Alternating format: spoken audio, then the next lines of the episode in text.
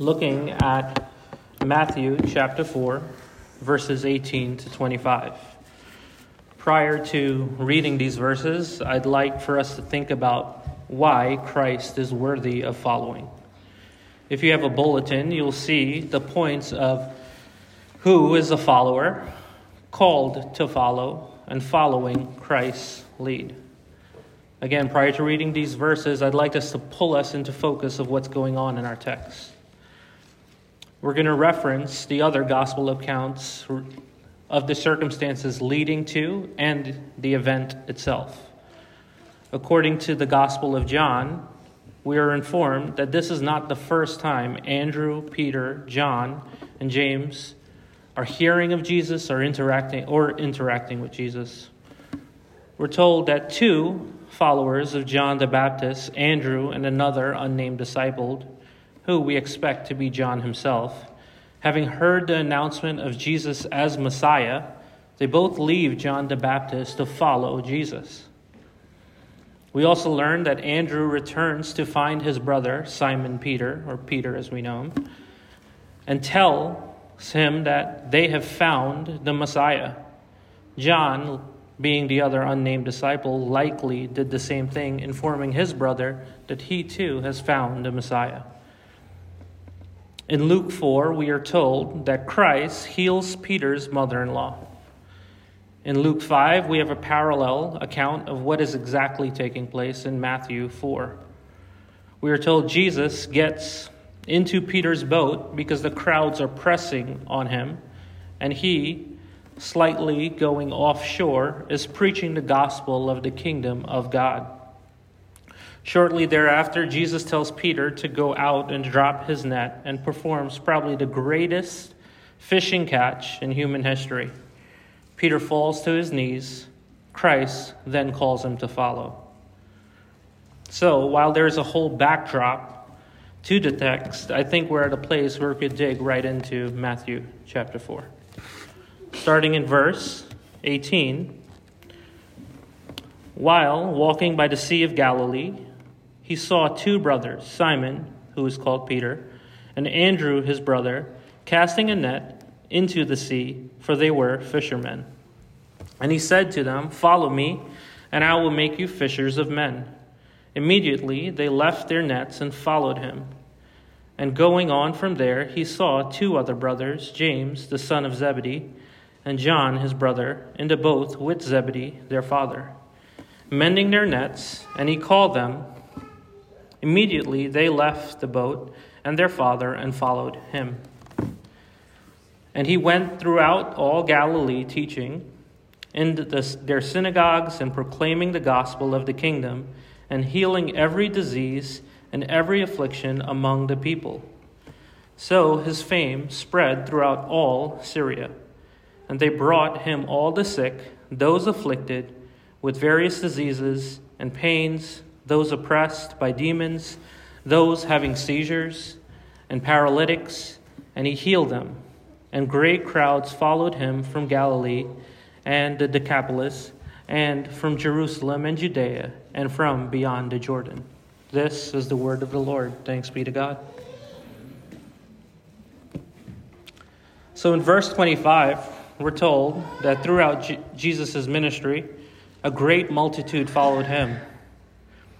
But it, again, as we're reminded um, from Luke's account, the reason Jesus got in a boat is because a great multitude was already following him. I wonder if we were to go back and take a poll of all these peoples and ask them if they were followers of Jesus, what they would say. I ask this question am I following Jesus? Do we go with the self identification, the self declaration method? I know throughout history there have been non- nominal Christians, but I think it's safe to say we're probably a bit worse today because Jesus isn't as offensive to the name and only Christian.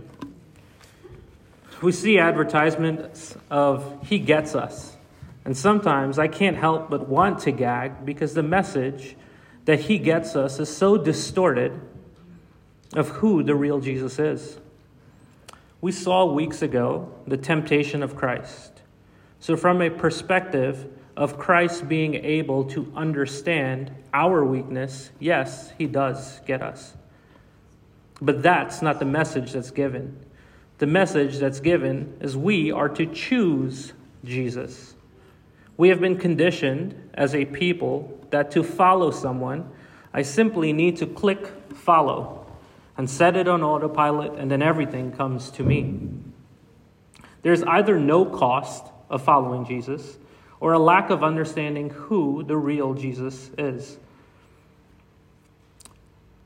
The real Jesus that people call to themselves is this Jesus to me or a buffet style Jesus? I want to pick and choose who the Jesus I want to worship is.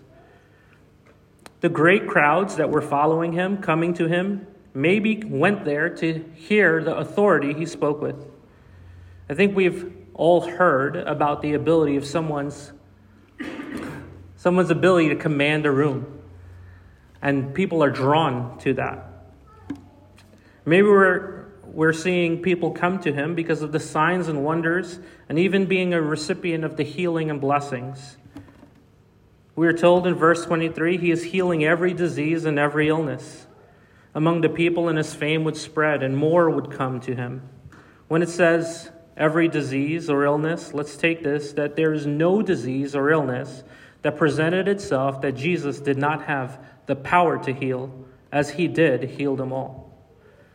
Following Jesus because he's impressive or seeking after the benefits of Jesus does not make one a follower. So, what makes a person a follower?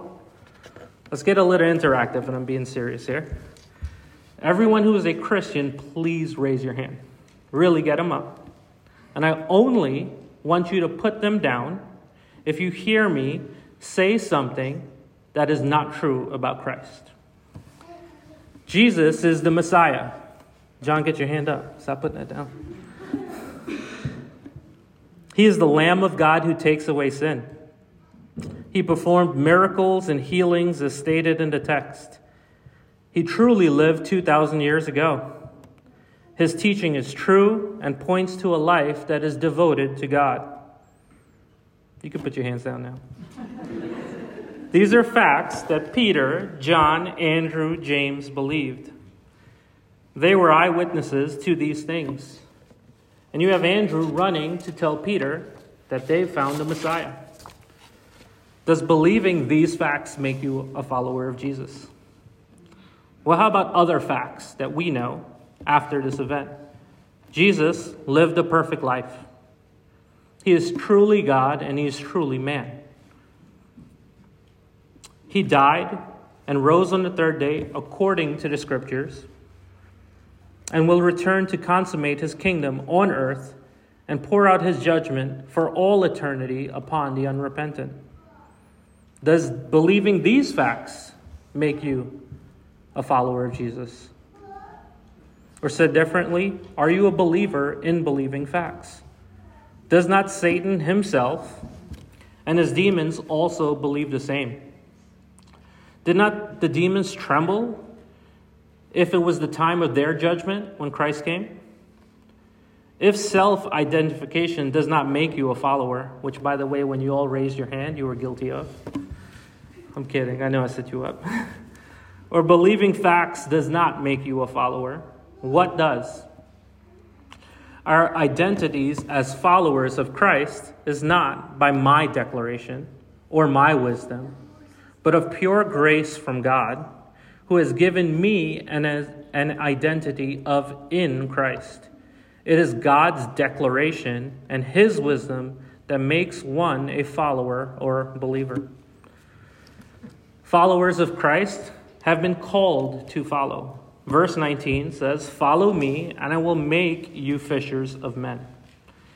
We can read, Follow me, and erroneously think that this is an ask of Jesus, but be mistaken because we forget who Jesus really is. He is the King of kings and Lord of lords. If you received a notice to show up before a judge, or for jury duty, or an invitation even from your boss to have a meeting, would you say no? technically, you do have the option to respond yes or no, and there might be different consequences depending on your response. But when Christ calls people to follow him or to repent and believe in him, it is not an invitation, it is a command. One commentator likes, likens this as a command from the king. Not just the king of a nation or region, but the king of all creation, of all image bearers. So all must obey him when he calls. When Jesus said, Follow me, or contextually translated as, Come after me, the reason Peter followed is because Christ was the initiator by changing his heart. So when Christ calls Peter and Andrew to follow, and then later James and John, they are made to follow. See, if we go back to Luke's recording of the event, we see that when Peter realized who was in his boat, when he came to face to the real Jesus, he grabbed his smartphone and hopped on all his social media accounts and clicked follow. Okay, he didn't do that, but he said, Jesus, I must follow you. Let me go where you will go, right? no, that's not what happened. Peter fell to his knees, saying, Depart from me, Lord, for I am a sinful man. When we are faced with the real Jesus, who come to see our sinfulness before a holy God, and every other time in Scripture we see this a falling away, a shying away from the holiness of God. Our sinfulness before a holy God does not bring comfort. The presence of God face to face does not bring comfort. So choosing Jesus, seeking after God, and meeting Him is not a, a peaceful, self affirming thing we can do. The only time this terror and dread is removed is when God administers compassion. Only the believer, by God's grace, can be consoled with the gospel. Charles Spurgeon talks about this aspect as the doctrine of effectual calling. Yes, many may hear the gospel message, but it has no impact on them. But the call that Christ makes to our hearts, or the inward calling we've received by the Holy Spirit, is that we are made eager and willing to come. Ephesians 2 highlights God's mercy to sinners. And you were dead in the trespasses and sins in which you once walked, following the course of this world, following the prince of the power of the air, the spirit that is now at work in the sons of disobedience, among whom we all once lived in the passions of our flesh, carrying out the desires of the body and the mind and were nature of children of wrath like the rest of mankind. But God, being rich in mercy, because of the great love which He loved us, even when we were dead in our trespasses, made us alive together with Christ. By grace you have been saved. This is all of Christ doing, choosing, and causing about in the hearts of men. So, what did it mean to be a disciple of Jesus? In one sense, it means student. Jesus, pardon me here, I'm going to struggle with this word, peripatetic, was a peripatetic rabbi, which means he moved around while he taught. His students would literally follow behind him, listening to his teachings and committing them to memory. This was a call to a full time discipleship. We know that not all the disciples that were called had the effectual internal calling, but for, the, for those who were called inwardly, what did it look like following Christ's lead? In verse 20, it says, Immediately they left their nets and followed him. Speaking of Andrew and Peter. And in verses 21 and 22, and going from there, he saw two other brothers, James, the son of Zebedee, and John, his brother, in the boat with Zebedee, their father, mending their nets, and he called them. Immediately, they left the boat and their father and followed him. Does Jesus really mean for us to drop everything and leave it and follow him? Surely he would have understood if any one of the four would have said, Hold on, Jesus. Remember that big haul you had us bring in? Let's see about it and we'll catch up. We know where you live. Remember, we came by to see where you were staying. I'll meet you there. Did they have a responsibility to respond to the call? Yes, they did. And they were made able to respond, so they did. In following Christ, immediately, what did they surrender? They gave up their livelihoods for a new vocation. Everything they had known to that point, they just abandoned. These men were fishermen, and it was a pretty lucrative enterprise. How do I know this? Well, Luke's account tells us that Peter has multiple boats. He needed backup to come in for the haul that they brought in as their nets were breaking. The boat would have held roughly 15 people, so we're talking about a 30 employee business that was being abandoned. Peter had a family to support. So it would have been understandable if he got his affairs in order right after they had this big fishing catch. What about all the employees he had and their families? How about John and James? They abandoned their father right there in the boat as they were tending to their nets. They left the family business towards what end? We need to remember that this call for the disciples was to a particular office. So it is not necessary to think that when Christ calls any and all believers, they must leave their current vocation and take up ministry work or pursue towards the office of teacher, elder, pastor. So, does Jesus call his people to forsake their jobs, families, desires, and any other enticement of our heart? In a manner of speaking, yes, he does. He tells us plainly to deny ourselves, to take up our cross and follow him. We'll get there at some point in Matthew 10 and in verses 37 to 40. Jesus is clear where he must be in one's life. He must be the primacy of one's life. Now, where he would like to be or where he should be, to follow, we must be willing to sacrifice these relationships for him we should be willing to sacrifice our very own lives to follow him. True life in Christ is found in surrendering to Christ. It is a silly thing to consider what they had to give up to follow Jesus. Because I imagine if we had the ability to ask anyone who is present with the Lord what it was like to give up, fill in the blank, their response would be how much better it is to gain Christ than to hold on to any other cheap substitute.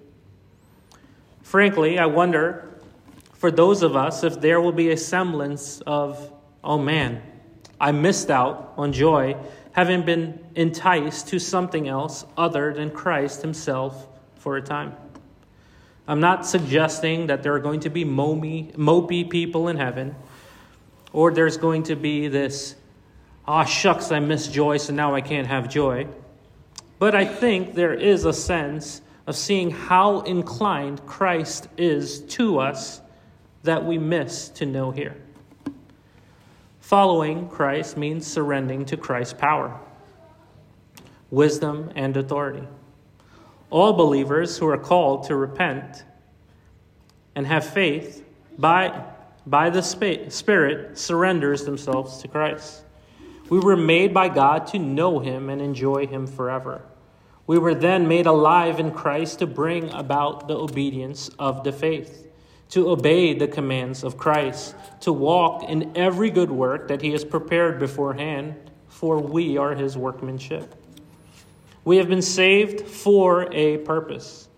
Following Christ means that we remember the greatest catch of these verses were the four souls that were rescued from the sea of sin and death and given life.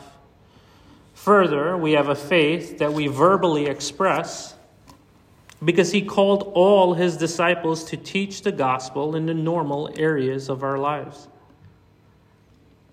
If we are not exhorting each other in the gospel, if we are not living out the gospel in front of one another, it is highly unlikely that we are calling those who remain in this sea of sin, judgment, and wrath well.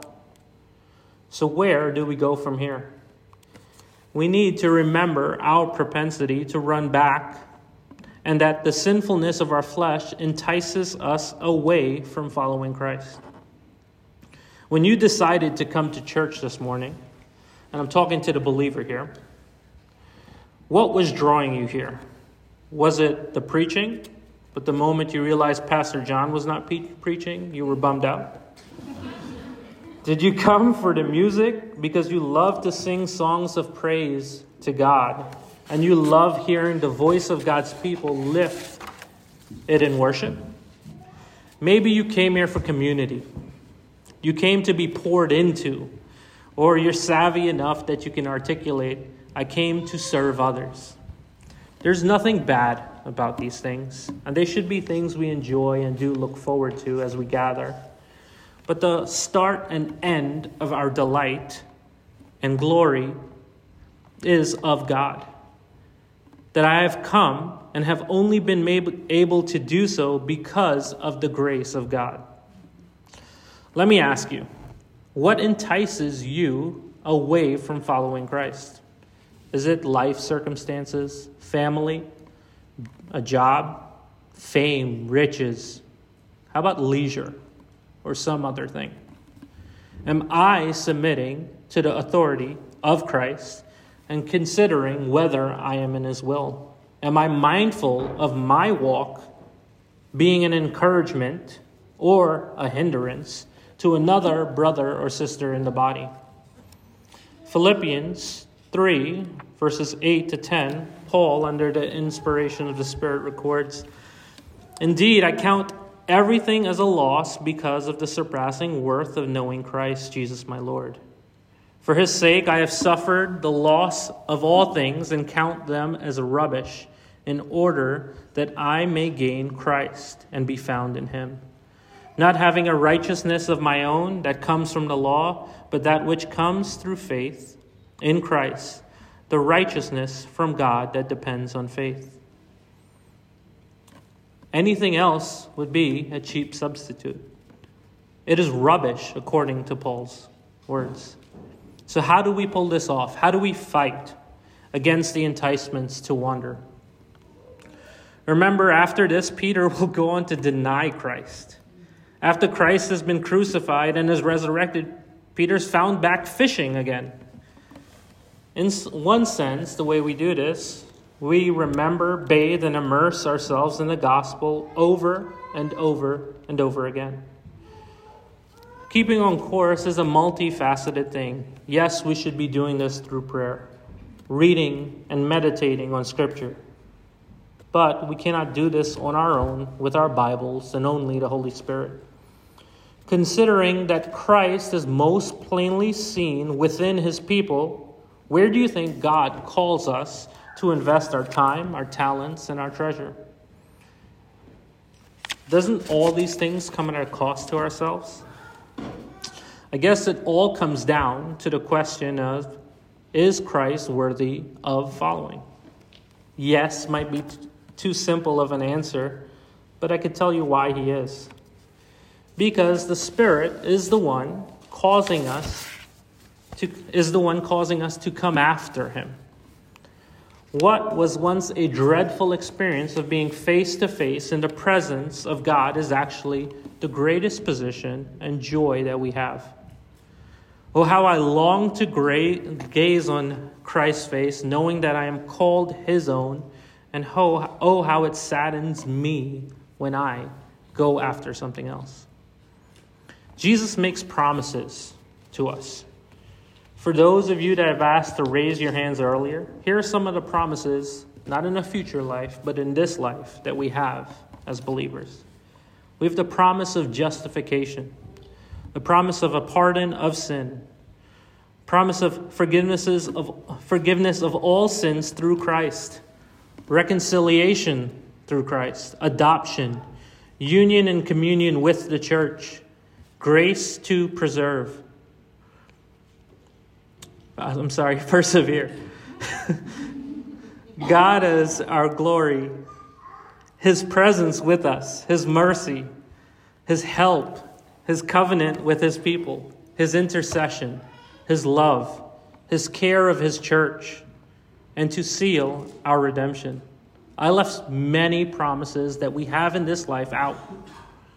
But wouldn't it be an amazing thing that if we, as God's people, were reminding ourselves of it?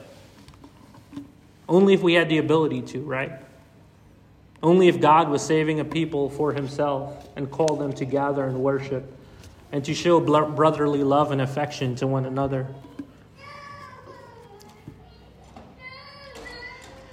Is Christ worthy to follow? I guess I'd ask you something else.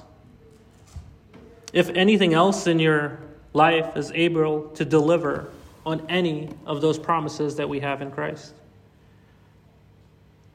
Jesus is worthy of following because he is the only one worthy of our praise. I was talking to a friend of mine this week, and both he and his wife have health issues. And I asked him, How do you find joy as, it has been given to you in Christ? His response was, There's a lot of trying to mutually encourage each other. Reading of the word, praying, and being open and truthful about how we both are doing overall. It is tough to have joy, but knowing that God is good is a help and comfort. There is the understanding that they both deserve hell, so anything that is not that, even the hard things in life, are a mercy from God. Trying to preach that to ourselves day to day, and being in an encouraging church with a body of believers that loves them is also a great help. Isn't that all of us? all the things we receive in this life, is it not a mercy from God that we are belonging to Him? And hasn't He not left us alone by giving us His very own Spirit? We have the benefit of the fullness of His Word. We have direct access to Him in prayer. We have the Spirit alive in us, and we have one another to be an encouragement. This whole time, I've been talking to the believer and reminding you of your position before Christ. But there's someone out here who is not a follower of Christ. You may be one who raises your hand and self identifies as a Christian. You may be one who adamantly hates God and has the, does not want anything to do with Him. Yes, Jesus was a good teacher, and he does give some good advice to carry out for life. And maybe even su- subscribe to what he teaches, but you just don't want Jesus in your life. Sorry to burst your bubble, friend, but Jesus does not need you to authenticate who he is or anything he has said. You know how absurd it is that he calls people to himself? I talked about the external call of the gospel to repent of sins and to believe in the only Savior Jesus, but it is, that, that, it is my hope that you cry out to the Spirit who gives the gift of faith, that he may internally convert your heart and cause you to come out of this sea of sin, death, and wrath, that you may hear the gospel and turn to Jesus to be saved.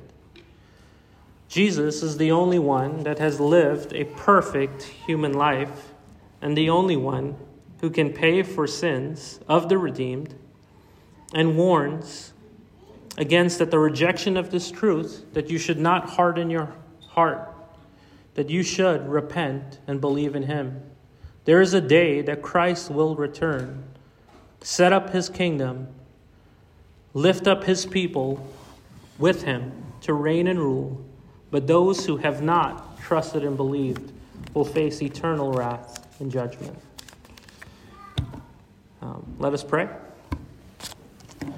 Father, I thank you for your word, your word that is a good thing for us to hear, your word that uh, gives wisdom, knowledge. It reveals who you are, and it reveals what you have done. But your word also can be unsettling to us, as it causes us to question whether we are following after you or we're following after something else. Holy Spirit, I pray that you would work in the heart of everyone here. First, the believer, that we would be enticed to follow you well, Lord Jesus. That we would be drawn to you as we see one another living out the gospel. Lord Jesus, I pray that you would be the greatest and grandest possession that we hold on to. And being reminded that it is not how strong or well that we hold on, but it is that you have us in your hand, and that none may take you out, may take us out. Holy Spirit, I also pray that the call of the gospel would go out to your people, and I know that this is true, that it may go out to those who have not trusted and believed, and you would cause those hearts to turn to you. So we pray for those souls that you are saving, and we pray that they would come to you as the only comfort. Lord Jesus, we also look forward to the day of your return and pray that you do come quickly. And it is in your name, Jesus, that we pray these things and we thank you. Amen.